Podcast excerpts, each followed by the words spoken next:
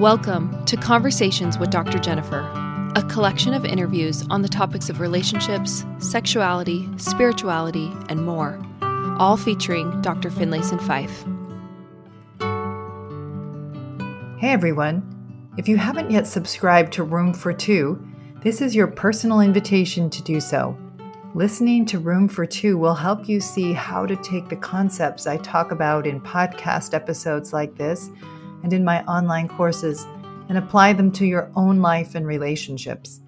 Listening to other couples work with me will help you see that you are not alone in your struggles and will show you what you can do to create change. Click the link in the show notes to learn more about subscribing. Okay, here on the Family Brand podcast today, I have a guest that I wanted to have for a long time. I'm so excited to have Jennifer Finlayson Fife. Thank you for being here today. Thanks for having me. Okay, on Family Brand podcast, we talk a lot about any subject that will build and strengthen families. And today that subject looks like marriage, specifically sex in marriage. And I look to you as the authority, at least in my mind, on this subject. So We've mm. never had this subject on the podcast before. So I'm really looking forward to learning and sharing with the audience everything that I've learned from you. And I know I'm going to learn more today. So, kind of history is I went to Jennifer's course. Uh, she had a, she does in person workshops, online courses. We'll get into that later. But I went to a retreat in September with a couple of girlfriends, and it was such a great experience. I've been to a lot of personal development things, and I left your workshop feeling like, wow, that was maybe the best workshop I've ever mm. been to. It was so good. Mm. So, like, I'm so glad. And you just created such a beautiful space for this one was just women, women to come share their experience and learn mm-hmm. more about mm-hmm. themselves and their sexuality. And, and anyway, it was just so good. And mm-hmm. I want to wanted to bring that here. Yeah. Yeah great. I'm glad you were there and I'm glad it was such a good experience. Yes. Okay. Mm-hmm. So, jumping right in, what had you pursue? You're a relationship and sexuality coach. What mm-hmm. pursue a career in that field? Such an interesting career. Yeah. Yeah. I never would have thought it when I was a kid. So, so I knew at a young age that I cared a lot about the question of what made people happy and also what made people be happily married. And I don't know why I was fascinated with that question, but I was. And I grew up as a Latter day Saint. And I, so I, there was a lot of, uh, in my faith, there was a lot of focus on the importance of marriage and the value of marriage. But I also saw often that there were women that were not happy or that there seemed like there was this sort of disconnect between our ideal and how happily married people were. It wasn't I, I, was more mm-hmm. attuned into the women, I think, but I think I mm-hmm. could see that couples were often didn't seem happy to me. So I think I just cared about that question. And I ended up, after I graduated from college, deciding to pursue a PhD. So I got my PhD in counseling psychology, but I wrote my dissertation on Mormon women or LDS women's experience premaritally and transitioning into marriage around specifically the question of basically women's sense of agency in their sexual relationships. And what I mean by agency is a sense that you're an actor in your life, that you can create the reality that you want. Because a lot of women, whether religious or not, often hear the messages that they should conform to the desires of others, that they should sort of give up their wants and their hopes. And there's a lot of value in some respects in this idea, especially if you're parenting and raising children, is that to do it well is often to forsake other ideals, other capacities, other dreams for the benefit of rearing your children well. But a lot of times, you know, I, I was interested in when this would almost take on a level of, you know, to be good is to self sacrifice always, like to let go of your desires, to be needless and wantless in a sense. And most particularly around sexuality. Like the really good woman is not that interested in sex. So my dissertation then brought me into the topic area of sexuality. And so that's how I do the work I do, which is primarily I do I do I used to do mental health counseling. Now I'm primarily just doing coaching and mm. instruction, online courses, live workshops where I'm working with men, women, and couples around how to create more intimate marriages. Mm-hmm. Yes, I love that, and that's that, that's exactly yeah what I want to get into today. Into today, how important is a fulfilling sexual relationship in a marriage? Mm-hmm. Well, it depends a little bit on what one's expectations are of marriage. So, that is to say, if people, probably when they were out on the frontier, the primary goal of marriage was survival for mm-hmm. that. So, maybe it was less important in a marriage that was much more pragmatic and functional. In our day and age, we have much higher expectations of marriage. And I think there's a lot of value in that fact because that is that the we expect the marriage to fulfill us at a higher level or to create something much more intimate and rewarding. Now marriage doesn't have to be that, but the challenge is that most of us desire that and anticipate that and when it's not there, oftentimes we are the problem on some level because we're not prepared for what an intimate marriage actually requires. And so when you want it and you're not getting it, it can really erode the foundation of a marriage. And so learning what it is to create more friendship, create more of a sense of of friendship within the marriage is is really critical for being happy. I've been reading a book by Dale Carnegie, How to Win Friends and Influence People. And I, I realized that there's in the recent publications, there's a whole section left out that was originally it was like how to find happiness in family or find happiness at, mm. at home. And I found online like the, the original version and and one of his chapters in that um, section is mm. actually all about sex. He calls it he calls it something different, but there's mm. this quote in there that I wanted to read and get your mm. get your opinion on. So this was published in like 1936. Mm. And he says, Sex, says the famous psychologist John B. Watson, is admittedly the most important subject in life. It is mm. admittedly mm. the thing which causes the most shipwrecks in the happiness of men mm. and women. Mm-hmm. And I've heard a number of practicing physicians in speeches before my own classes say practically the same thing. Mm. Uh, isn't it pitiful then that in the 20th century, with all of our books and all of our education, marriages should be destroyed and lives wrecked by ignorance concerning this most primal and natural instinct? Mm-hmm. Yeah, that's interesting. They took it out. I know. I thought so too. Do you, you know, in, in your work, do you find that that this he call I forget what he calls it in this chapter, but basically, if there's these sexual issues coming up, that that oftentimes is a big challenge in in marriage people coming to you like how how much does it impact a marriage if they're having these difficult it impacts it a, a lot. There was some research done i think by can't say his first name right now mccarthy something uh, brian or something. Can't remember his first name sorry.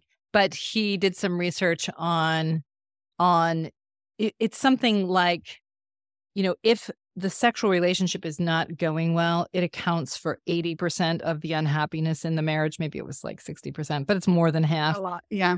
And if it is going well, it accounts for 20% of the happiness. So it has this like stronger negative effect than it does a positive effect on the overall understanding of what makes the marriage happy. So, you know, marriage is a sexual agreement. It starts out, you know, through sexual attraction at least in modern marriage. It's not mm-hmm. arranged, it's not just pragmatic anymore. It's saying, of all the people I could partner with, I desire you. I choose you. I want to bring my sexuality to you. And so a lot of us start out under that assumption. But then, if for whatever reasons, because of anxieties around sex or difficulty with closeness or issues in the marriage, it's not happening, well, people take it personally, mostly because it's a, connected to desire. Do you desire me? Do you find me attractive? Do you want to be close to me? And if the answer is no, evidenced by a lack of sex in the marriage, it really erodes the foundation. It really crumbles the integrity of the marriage. because this foundational question is I don't want you. Mm-hmm. Mm-hmm. Yeah. That's that kind of leads me where where I wanted to go next. I feel like in usually I sh- I do this podcast with Chris, so the audience knows knows Chris and I. Mhm.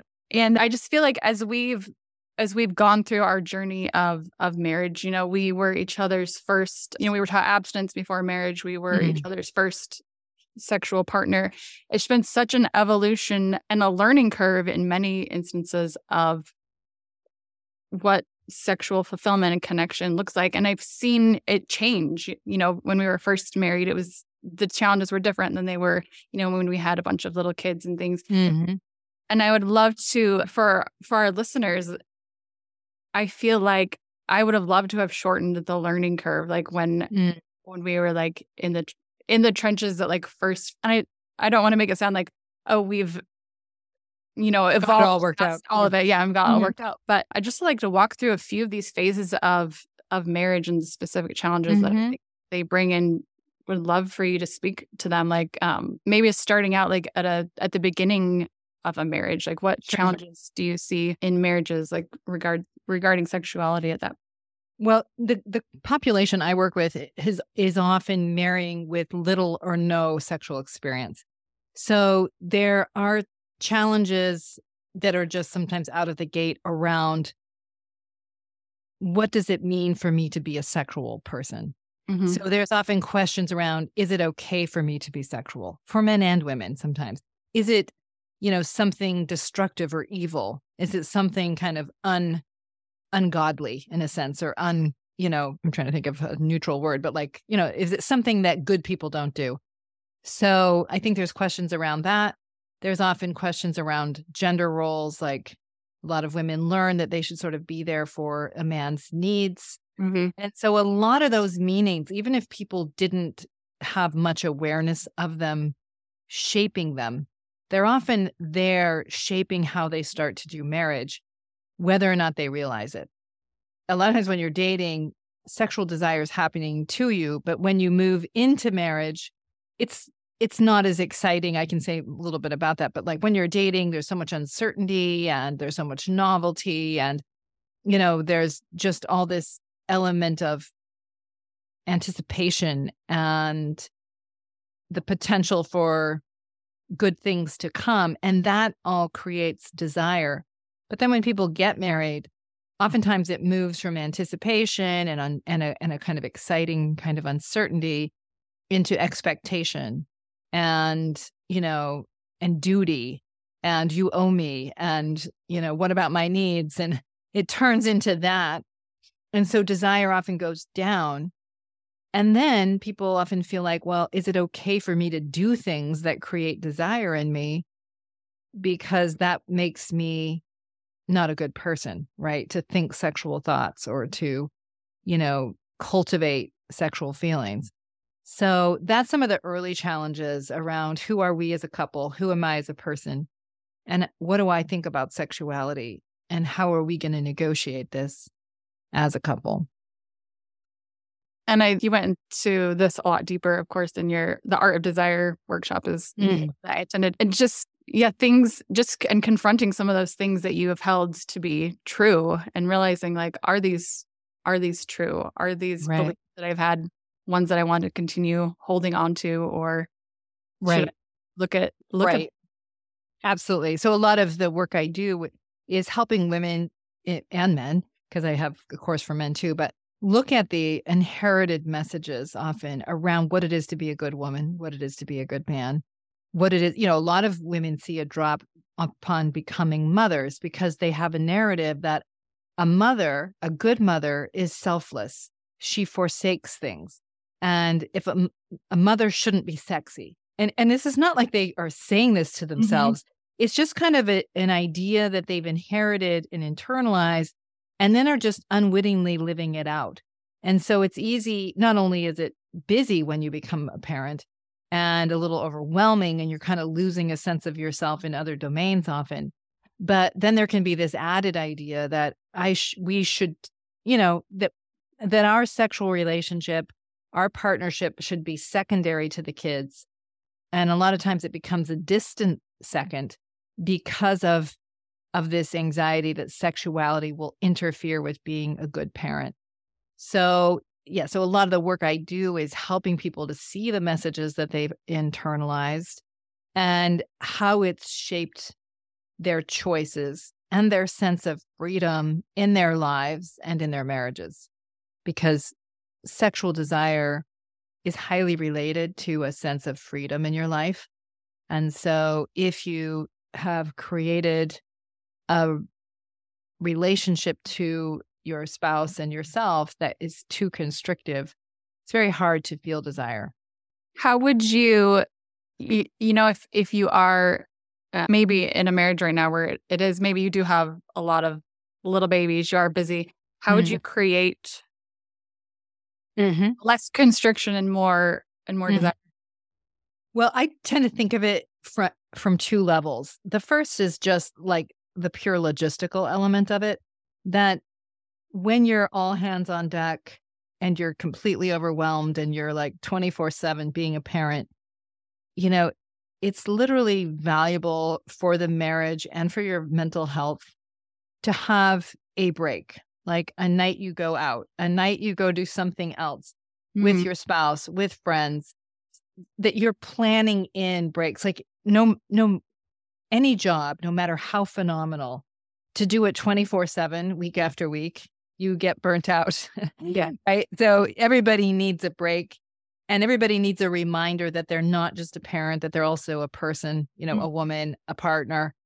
And so the logistical of just creating space for it, even when it feels perhaps trivial compared to the more pressing demands of young children, is just really critical for keeping some space or some some sense of who you are outside of this important role. The other factor though is really thinking about the way people do marriage or the way they're doing parenthood because some people know that this is a, an intensive time but I have these other gifts and abilities and possibilities. But for right now, I'm putting them aside or backburnering them for this more intensive period of raising children, but I know it's temporary. And that's very different than somebody who says, you know, my desires, my feelings, and so on aren't that important. And I should sacrifice for my husband, for my children, for everybody else. That's a different reality. So both may be women who are sacrificing a lot, but one is doing it from a clear sense of self that exists outside that domain, but is choosing for a period of time to sacrifice some of her other aspects of who she is. And the other person is kind of sacrificing all of themselves as a way of being in the world. Mm-hmm. So for the first woman, you know, she's going to have a much easier time feeling desire, even in that the busyness of young parenthood, because she has a connection to herself outside of that one role. And so she can find herself more in her own skin and in her marriage. The one that kind of stylistically sacrifices all as a way of being what she believes is good is going to have a much harder time even knowing how one would find desire or how one would create erotic energy within herself or in the marriage because she's sort of folding into everyone else's reality. And that's antithetical to desire usually. Yeah, this was so interesting when I heard you explain this because I can see, you know, a time in in our marriage in my own life where where I think that happened for mm-hmm. me. Um. You know, I I did choose to like I wanted to be a, a stay at home mom. That is something that I absolutely wanted, mm-hmm. and I did that role for 10, 10 years. But I can see you know, as I have been able to step a little bit more into maybe just developing myself, like beyond just, mm. I don't know, I guess I'll just leave it that developing myself and following like interests that I have that it has, I don't know, it's brought so much more to our marriage, to me yes. personally. Yeah, absolutely. I mean, it's so one of the foundational ideas I talk about a lot is that we want to belong to another person we want to belong to our family, we want to belong to our spouse. but we really want to belong to ourselves. And human beings want both of those things. So oftentimes we are taught that in order to belong to others, we should sacrifice belonging to ourselves. And so when we do that, we kind of kill the life force within ourselves. You know, we undermine our sense of being our own person, the integrity of our own selfhood. And and that's a big price to pay because you know, if you believe that you just should fold into another life to be a good partner, soon enough that partnership is full of resentment and full of a feeling of constriction rather than, okay, how do I attend to and honor who I am while being fair to my role to my children or being a good partner? How do I manage that tension between those two realities of being true to myself, but being true to others as well? Mm-hmm. And not that that's easy, sometimes the tension between those two realities, but it's still an important tension.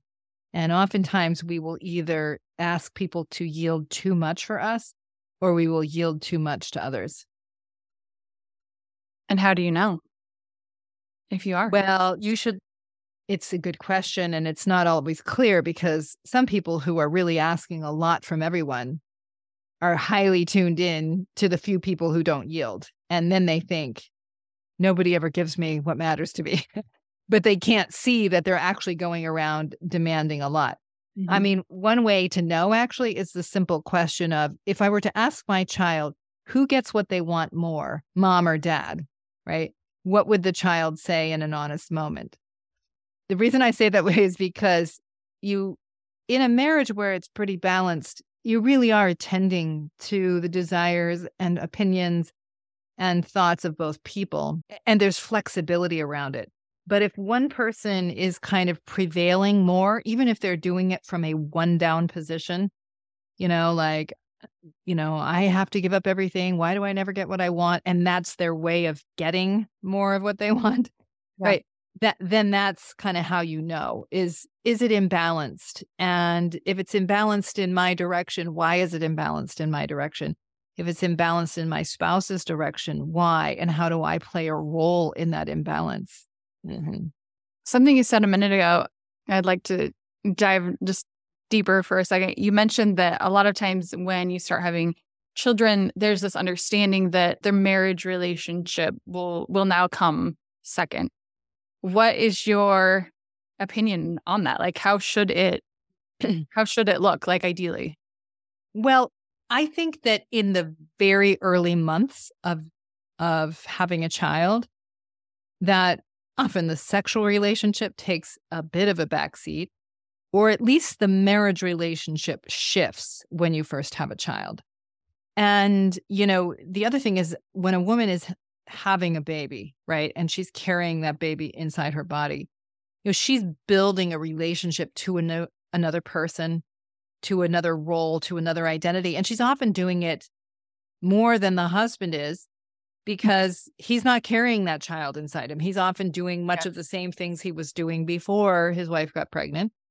And so there's sometimes a psychological shift that's happening that's very important and really critical for survival.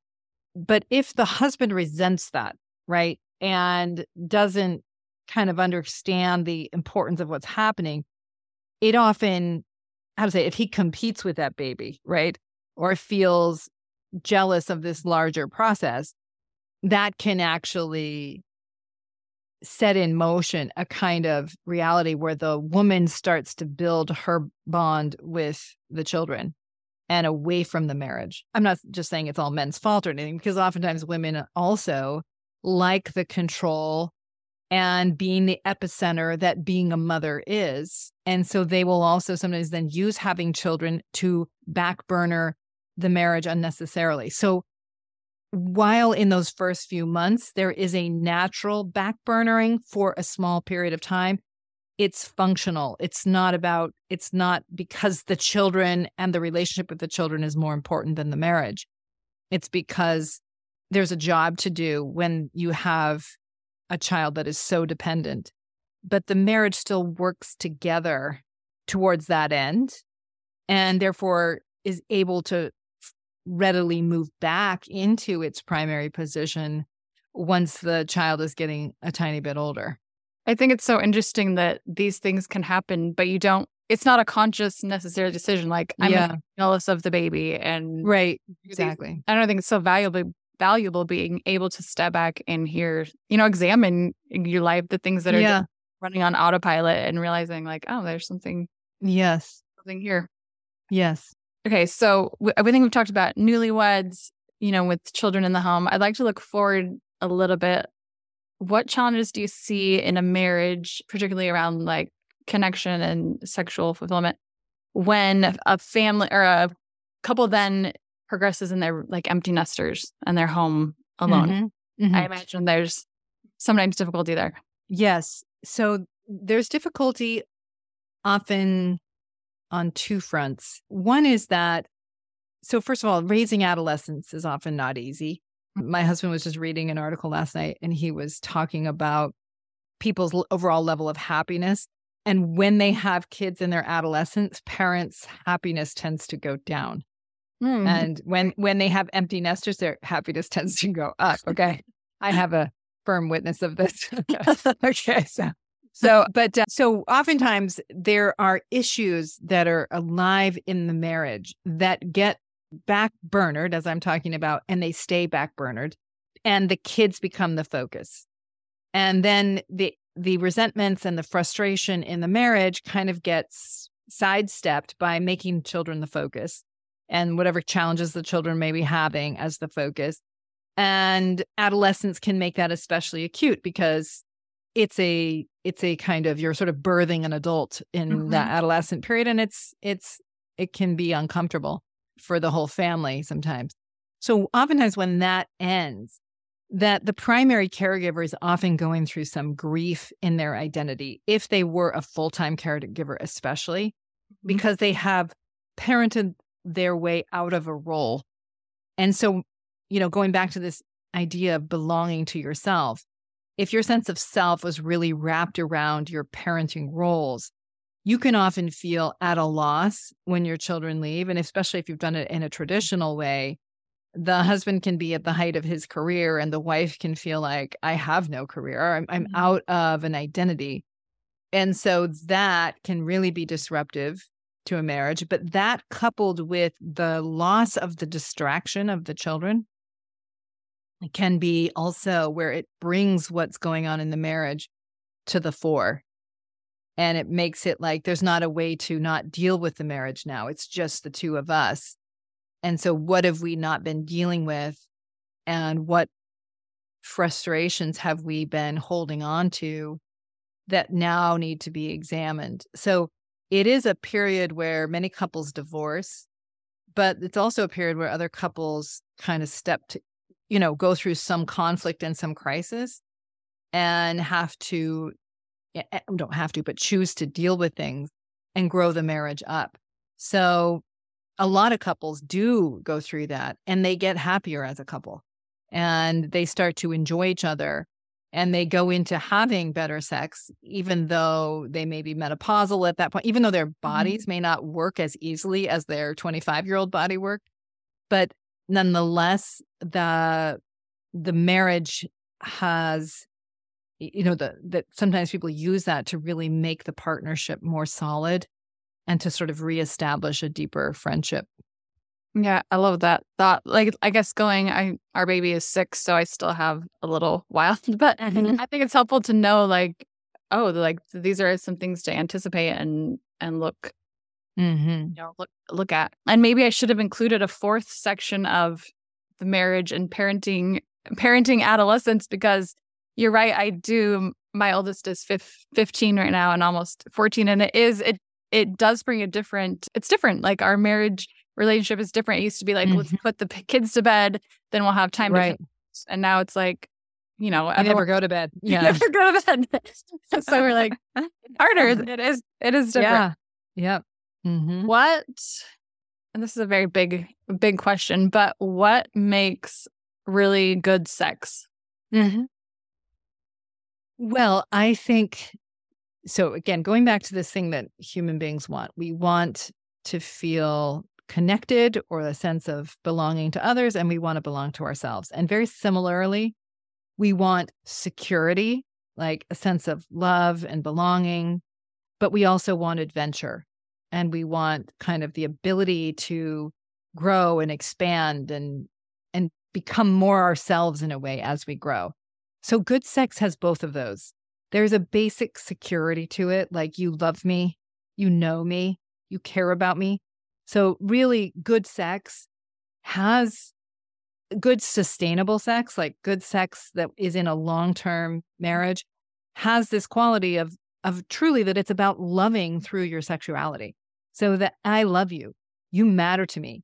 You're touching your spouse like like they matter, that they're precious to you in a sense, and that you're grateful to have them in your life. And it has a kind of playfulness in it and a kind of adventure in it. So there's passion in it. So it's not just, well, it's Tuesday, we have to, it's my duty, you know. Uh, it's not just love, it's also freedom, it's playfulness, it's excitement, it's being willing to reveal aspects of yourself to be literally intimate, you know, to let your partner in on who you are, to let them in on your erotic mind, and to not use that to say, you have to be my way or, uh, you know, or you have to do only what makes me comfortable. But you let them in on who you are as a way to find a way to play together. You know, just like kids do, Eh, you know, in the sandbox, is that they're they're coming up with ideas about how to play together and collaborating and cooperating to do that. And that's also really what good sex is, is that you are creating something that's playful and fun, but also solidifies the security of the partnership. And if you say you've, I know sometimes you, you know, you get into a marriage and it's like, oh, we've been doing the same things. Like maybe mm-hmm. it's the same yeah. dinner, the same, whatever it is, the same Mm-hmm. We have mm-hmm. sex on Tuesdays or whatever. Mm-hmm. How would you recommend someone looks at maybe adding more mm. spice or more mm-hmm. eroticism to mm-hmm. to their marriage? Yeah, well, one of the big challenges is that we like we like security so going back to that mm-hmm. idea and we like predictability and oftentimes around something as vulnerable as sex or as exposed as sex we often err in the direction of of keeping it safe. So that is we we collude with our spouse in only doing things in the predictable way. So we create boring sex in part because we're afraid to show more of ourselves or even know more of ourselves. So, you know, a question I might ask sometimes is like what's something you've imagined or thought about doing but you've never told your spouse about? Right? Or what's something that you are curious about but you've been afraid to name it or say it?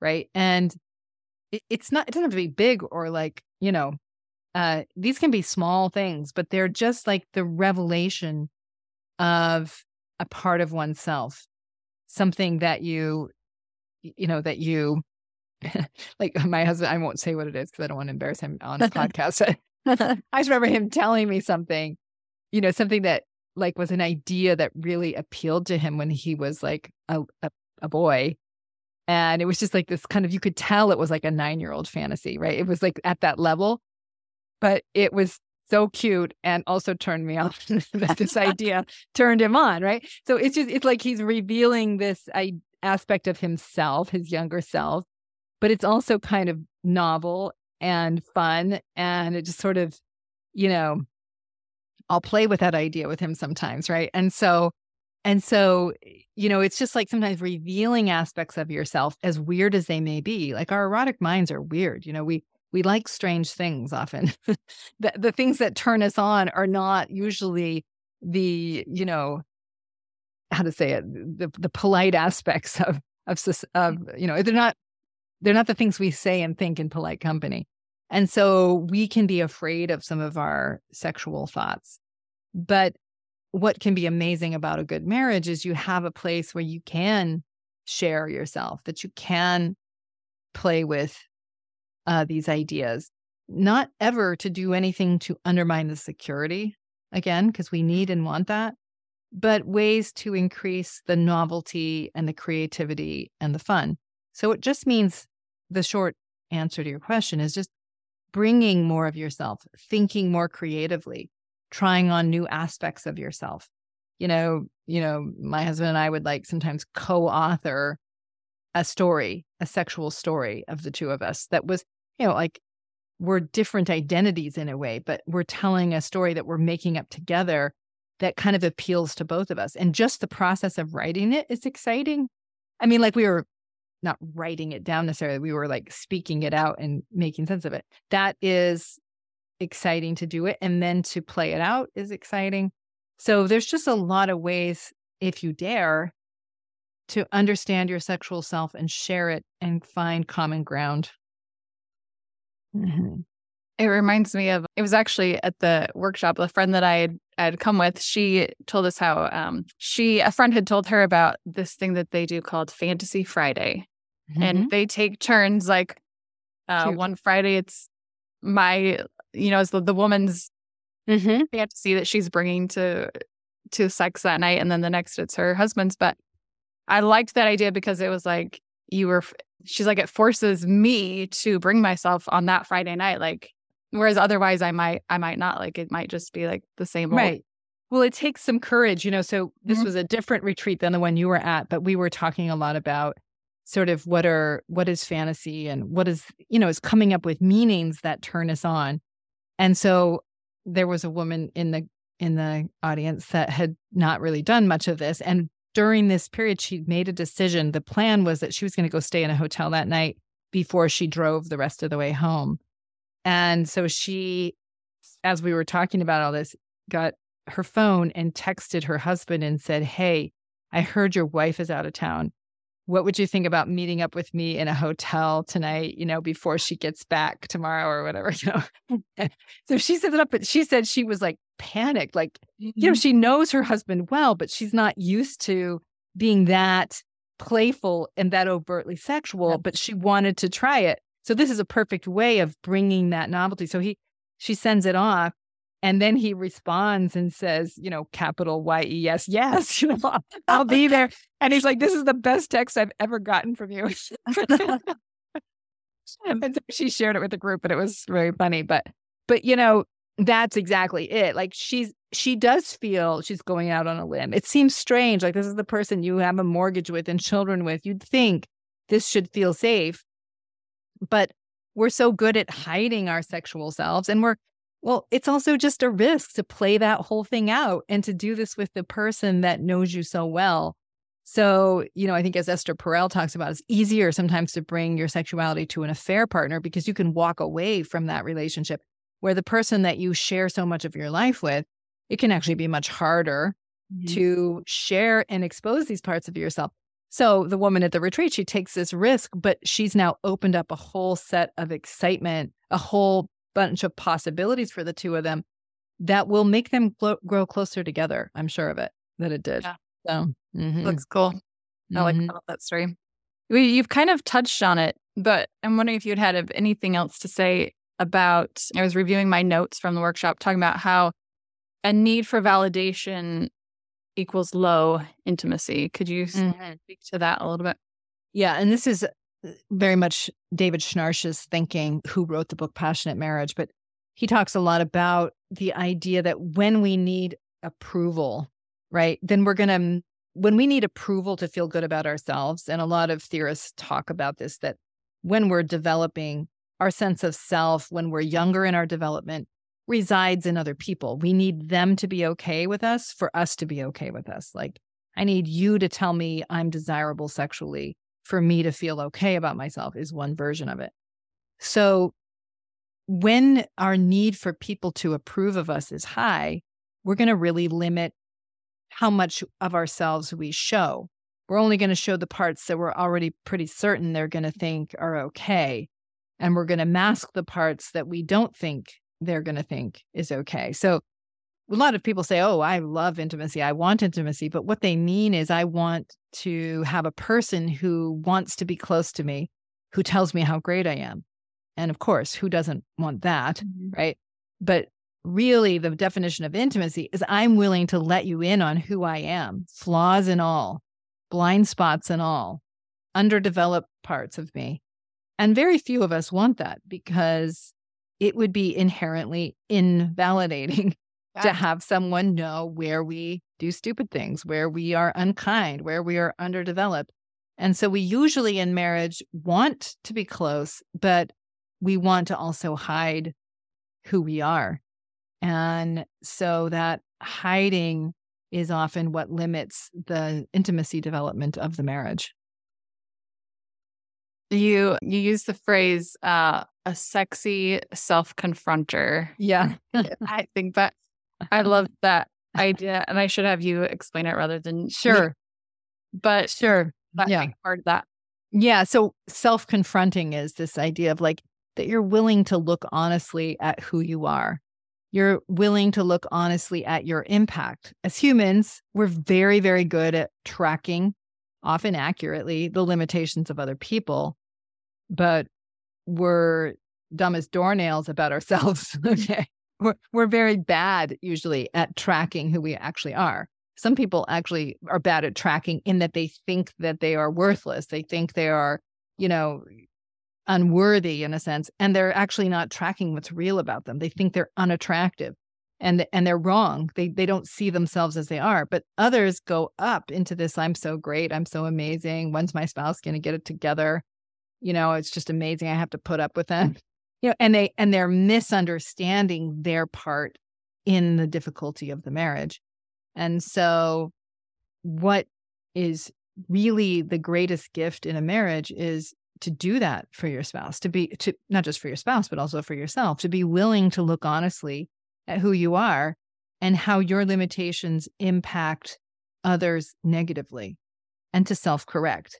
And so that's very sexy. Okay. That, that is when you're married to somebody who's willing to look at themselves when you give them feedback they they think about it seriously and they consider what you're saying and they deal with what is true about themselves well it's very attractive because it's deeply loving but it's also you know this person in, is invested in your happiness that is i don't mean by this i don't mean oh anything i want you should do it okay not that but that if your spouse you can imagine if your spouse is doing something that's compromising your happiness and when you bring it up they consider it sincerely and address it because they want you to be happy and they want to be a decent person that's deeply attractive because it's sexy because it's like it's safe to be with this person. They're willing to be honest. They're willing to be honest with themselves. They're willing to uh, they do care about their impact on you. So yeah, so the sexy we gave up bracelets at the retreat, sexy self confronter, to just drive it home because so much of the focus of the retreat is who are you in your marriage and how are you impacting the sexual dynamic. Mm-hmm. What would so another takeaway I would love for you to touch on that I had from the uh, workshop retreat was basically said men they would say that nothing turns me on more than to see her turned on. Speaking of mm-hmm. their, of mm-hmm partner. Uh, mm-hmm. Uh, men want to be received. That is a turn on. They not rejection or uncertainty. And women, they say the turn on is to be the turn on, to mm-hmm. believe in your own desirability. That's the biggest aphrodisiac. Don't hide your arousal. That's right. Yes. So this is a Esther Perel idea that yes, that women our our sexuality is a little bit narcissistic in that the feminine position, right, Mm-hmm. which is the more submissive position. I don't mean it's the female position. I'm saying it more from a dynamic frame of yin and yang or feminine, mm-hmm. masculine. But the feminine likes to be the turn on, likes to be desired, likes to be found attractive, to be the one to attract towards her. And so, women often, when I'm talking to women about their sexual fantasies, that they're the one that's desired among other options, that they're the one that turns the guy on, you know, that arouses him. And so a lot of women who've been taught the narrative that to be a good woman is to be circumspect and to be modest and to be careful and all that will often perhaps want that, but be afraid of that, afraid of the self respect in it, actually, afraid of the feeling good about themselves. But it's super attractive to men when a woman feels good about herself, owns her attractiveness, and lets him worship that attractiveness in a way and for her to receive it. So it's a turn on for her to be the turn on. And then, of course, men are attracted to that, but also they like to know they're received. I think men receive a lot of messaging that they are, that their sexuality is perpetrative inherently, that their sexuality is offensive. And so, good men, men that don't want to do harm with their sexuality, to actually be received to say you are desirable to me. Like i'm desirable i woman but i find i receive you i want you. That's highly arousing and validating. And so that's often the the core dynamic of a good yin and yang. I, I talk about this too just sort of what is the dynamic of desire and it's often this actor and acted upon desirer and desired you know that kind of thing so that's often a core dynamic of of masculine feminine energy i'm thinking so just going back to my own experience there were a lot of years where you know i did feel tired like with the babies and it would be like Sure. and maybe that's my was my excuse about it but it's like there was a time where being told like i'm too tired tonight like often enough it creates like well i'm not desired like Mm. maybe Yeah. like I Yes. Chris and I had conversations feeling him thinking like, well, I don't think you desire me anymore. Like I feel Mhm. like mm-hmm. undesirable. What would you say? Yeah, where would you go from there?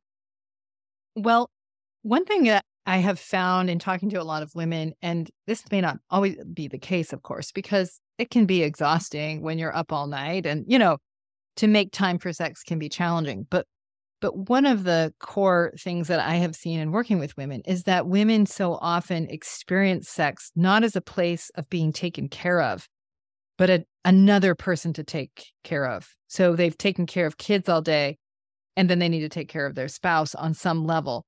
And it's not enough in the opposite direction, which is this is my time to be taken care of by my spouse, right? To be given pleasure, to be able to surrender to that desire, that affection, that that arousal. And I It's a think the shift. yeah, it's a big shift in how a lot of women think. And so you know, to be honest, when I was raising kids, it was intense. I have a special needs child. It was a lot. But for me, sex was so much that meaning that I made time for it, not for my husband's needs, but for my needs. because it was a time for me to be able to be given to, to be cared for, to sort of reconnect with my husband. And because that was a source of strength for me to do the harder work of raising the kids during the day. Yeah, I love that. And I could see, you know, at the time I wasn't looking at it like like that. It was more like I've been nursing this baby all day. Yeah. it's like right. tending like Right. just tending to all of these things. And it was just like another another need, I guess, that I felt like was Yes. felt and not looking at it like what what are we going to create together like to make Yes. like a beautiful connection.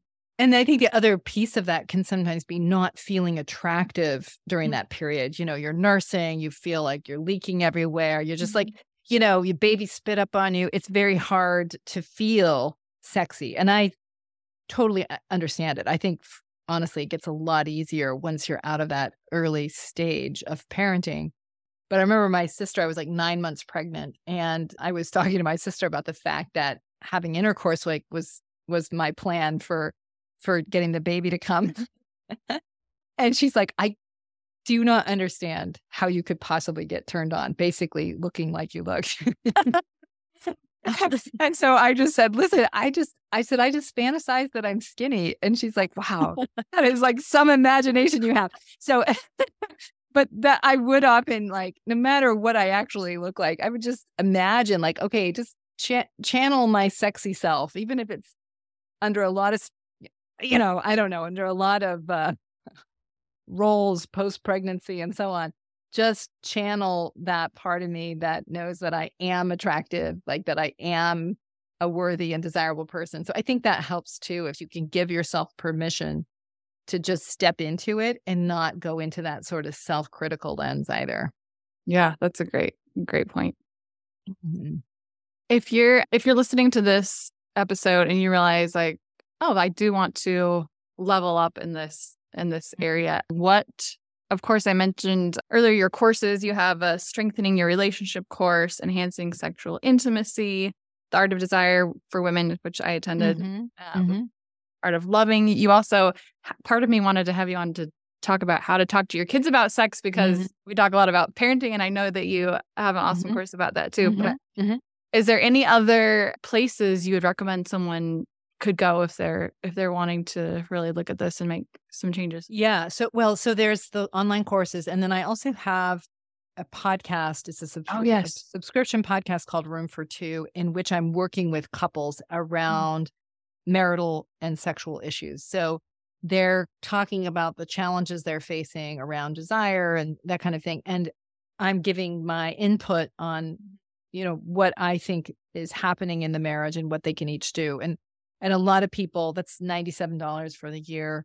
A lot of people find that to be very helpful for being able to, at a low cost, to be able to Yeah. look at their marriage and see themselves in other people, which both is normalizing, but it also helps them to see themselves and say, okay, that's like us. We do that. Yeah. And it gives you some idea about what you need to do differently to change the pattern. Yeah. And I I subscribe to that as well. And I have Mhm. I have really enjoyed it. Yeah. Yeah. That's great. Is there any other like foundational books or uh, yeah, just books I guess you would recommend? Yeah, well, I would recommend any of David Schnarch's books. Passionate Marriage, Intimacy and Desire are two that are very good. For women, Come As You Are is a good book. I can't say her name right now. Give me one second. I'll think of it. I actually just started listening to this on Audible based on, you know, the discussion at uh, yeah. the retreat. you have the author's name? It's Emily Nagoski. That is that what it is? It yeah. just came to me. Yeah, I think Okay. it's Emily. Yes. Yes. Emily Nagoski, Come As You Are. I feel like there's another one, but I can't think of it right now. So I would suggest those. Yeah, that's Those are good. all Great. good. Great. Yeah. Mm-hmm. Um, any the final thoughts for for a couple listening who is wanting to look at enhancing their connection or sexual intimacy? Well, I would say two things. Like the first is that it's a worthwhile pursuit. And this is not produce the sex so the higher desire partner in the marriage isn't miserable. That's not the right idea. It's Yeah. how do we create something that feels like both a place of coming home and a place of expansion? Like, how do we create sex worth wanting? What are we each doing that's interfering? How are we each not participating in a way that's creating something stronger and better. The other thing I would say is that the this is a, a- also a Schnarch idea. The challenges in your sexual relationship are often a microcosm of some of the larger challenges in the marriage. So often they reveal where you as a couple are limited. And I don't mean that in a kind of judging way. I'm saying that it shows the areas that you need to grow. So, using the challenge of the sexual relationship to grow yourself up, to see where you can be a limited person, right, can help not just your sexual relationship, but it can help every aspect of the marriage. And, you know, really becoming someone more capable of love and desire. Could you um on the spot? I'm like, I love that idea. Can you think of a of an example of how what that might look like for a couple of using that yeah. microcosm? So, for example, I, this just in my mind because I just worked with this couple today. He's very, he, she handles her anxiety in life by yielding to other people. I'll do what you want, just be happy with me. It's what she grew up learning to do. And she just intuitively does it. But then she feels resentful because she's disappearing. Mm-hmm. So, sex for a long time was just kind of accommodating her husband. The husband handles his anxiety by getting people to do what he wants, right? So, he's always like coming up with ideas that the wife then fears because she's afraid that those ideas are now going to become the new dictates of her life. Mhm. And so this is, so one of his presenting concerns was she didn't she was anxious in sex that she didn't ever want to surrender to him and that it didn't feel passionate enough. Well the sexual relationship was showing the way that this dynamic played out not just in sex but in the whole marriage where he would be blind to his own form of taking because he'd put it in the frame that I know what would make our sexual relationship better. I know what would make our marriage better. I know what you need to do. And she would just intuitively kind of do it. And so that was the pattern that needed to be broken. And so it's in seeing it in sex, seeing it outside of sex, and for him to wake up to the fact that he handles his anxiety through a kind of taking that he goes blind to, calls it just standing up for good. Mm-hmm. And she handles her anxiety by just sort of accommodating and yielding to get the conflict to go away, get his anger to go away, but then feeling like there's no room for her in the marriage or the sexual relationship, therefore, never wanting to surrender to his desire. She's always anxious when she's with him because he's a hard person to settle down with. So it's helping him see this she already owns yes i'm weak and that's easy for her to see and she needs to step up and kind of claim her own mind. On his side it's harder because it's masked in his mind as strength when in fact it's a kind of taking and its limitation. So it's just a good it's a way of seeing it and then changing it. And then what happens in couples is that and i've seen this is just one version but i see this in this pattern in a lot of couples so that as people self confront, stop that pattern. Don't handle their anxiety by pressuring the other person. Will they become easier to be close to. They become easier to actually, you know, collaborate with because you feel like when I talk about when I talk about my idea, you don't just shut it down because it's not your idea. And so then it becomes easier to be present and to be open and to be playful, right? Think how hard it is to be playful in a dynamic where you feel like you have to yield to the other person to keep them happy. There is no play. Totally. It's just duty. So, so yeah, so that's that's an example of one dynamic and that I've worked with many couples who do that precise one that grow into more collaborative marriages and sexual relationships. Yeah, that's helpful to be able to see, yeah, how that one glimpse is actually yeah. bigger. Yeah. Okay, I do have one last question. I it's something I wanted to touch on, and I hope I'm not uh, doesn't feel forced right here, but you talked a lot at the beginning of your workshop about how talking about human development, how mm-hmm. we it's desirable for us to become self-authoring. Yeah. And I would I'd maybe like to kind of end with with that thought. Like what does just this idea of we talk about this in family brand a lot, like becoming the family that you want to be, defining who you want to be, Mm. But I, at your workshop, it hit me, I guess, for the first time around self authoring, mm-hmm. like in a marriage specifically, like a sexual partnership. Yes. Can you maybe just talk a little bit about about that idea? So, just going back to this idea of playfulness and freedom, if it's not in you, you know, you're going to feel trapped by your need for approval. So, the developmental idea is when we're first born, our sense of self is in others. We aren't yet able to hold a sense of self independent of what other people tell us about ourselves. But in marriage, going back to the couple I just talked about, for example, each of them, when they're in their more limited place, their sense of self resides in the other. So she's trying to yield to his mind in order to get the picture from him that she's the right kind of wife. But when she does it, she feels like maybe she belongs to him, but she loses her sense of self.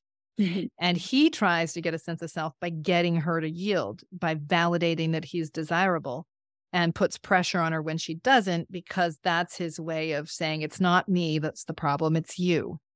So that's that's his limitation.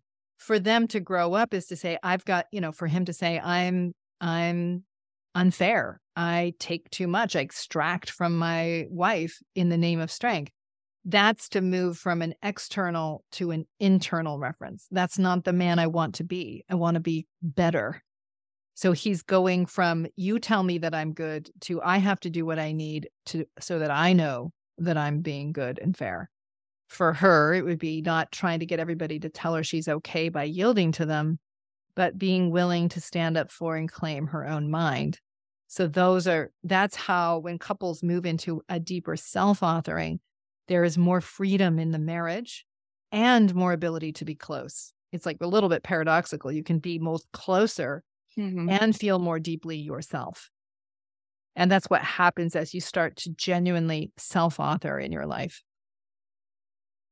That's beautiful. Thank you. I really appreciate you being here today and sharing with us your wisdom and knowledge. And I'll everyone I will put all the links to connect with Jennifer Finlayson Fife and her work. I've really benefited from it personally. And thank you for your time today and sharing with us.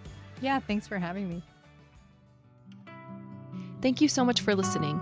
If you enjoyed today's episode, we ask that you please rate, review, and share the podcast so that more people can find and benefit from Dr. Jennifer's work.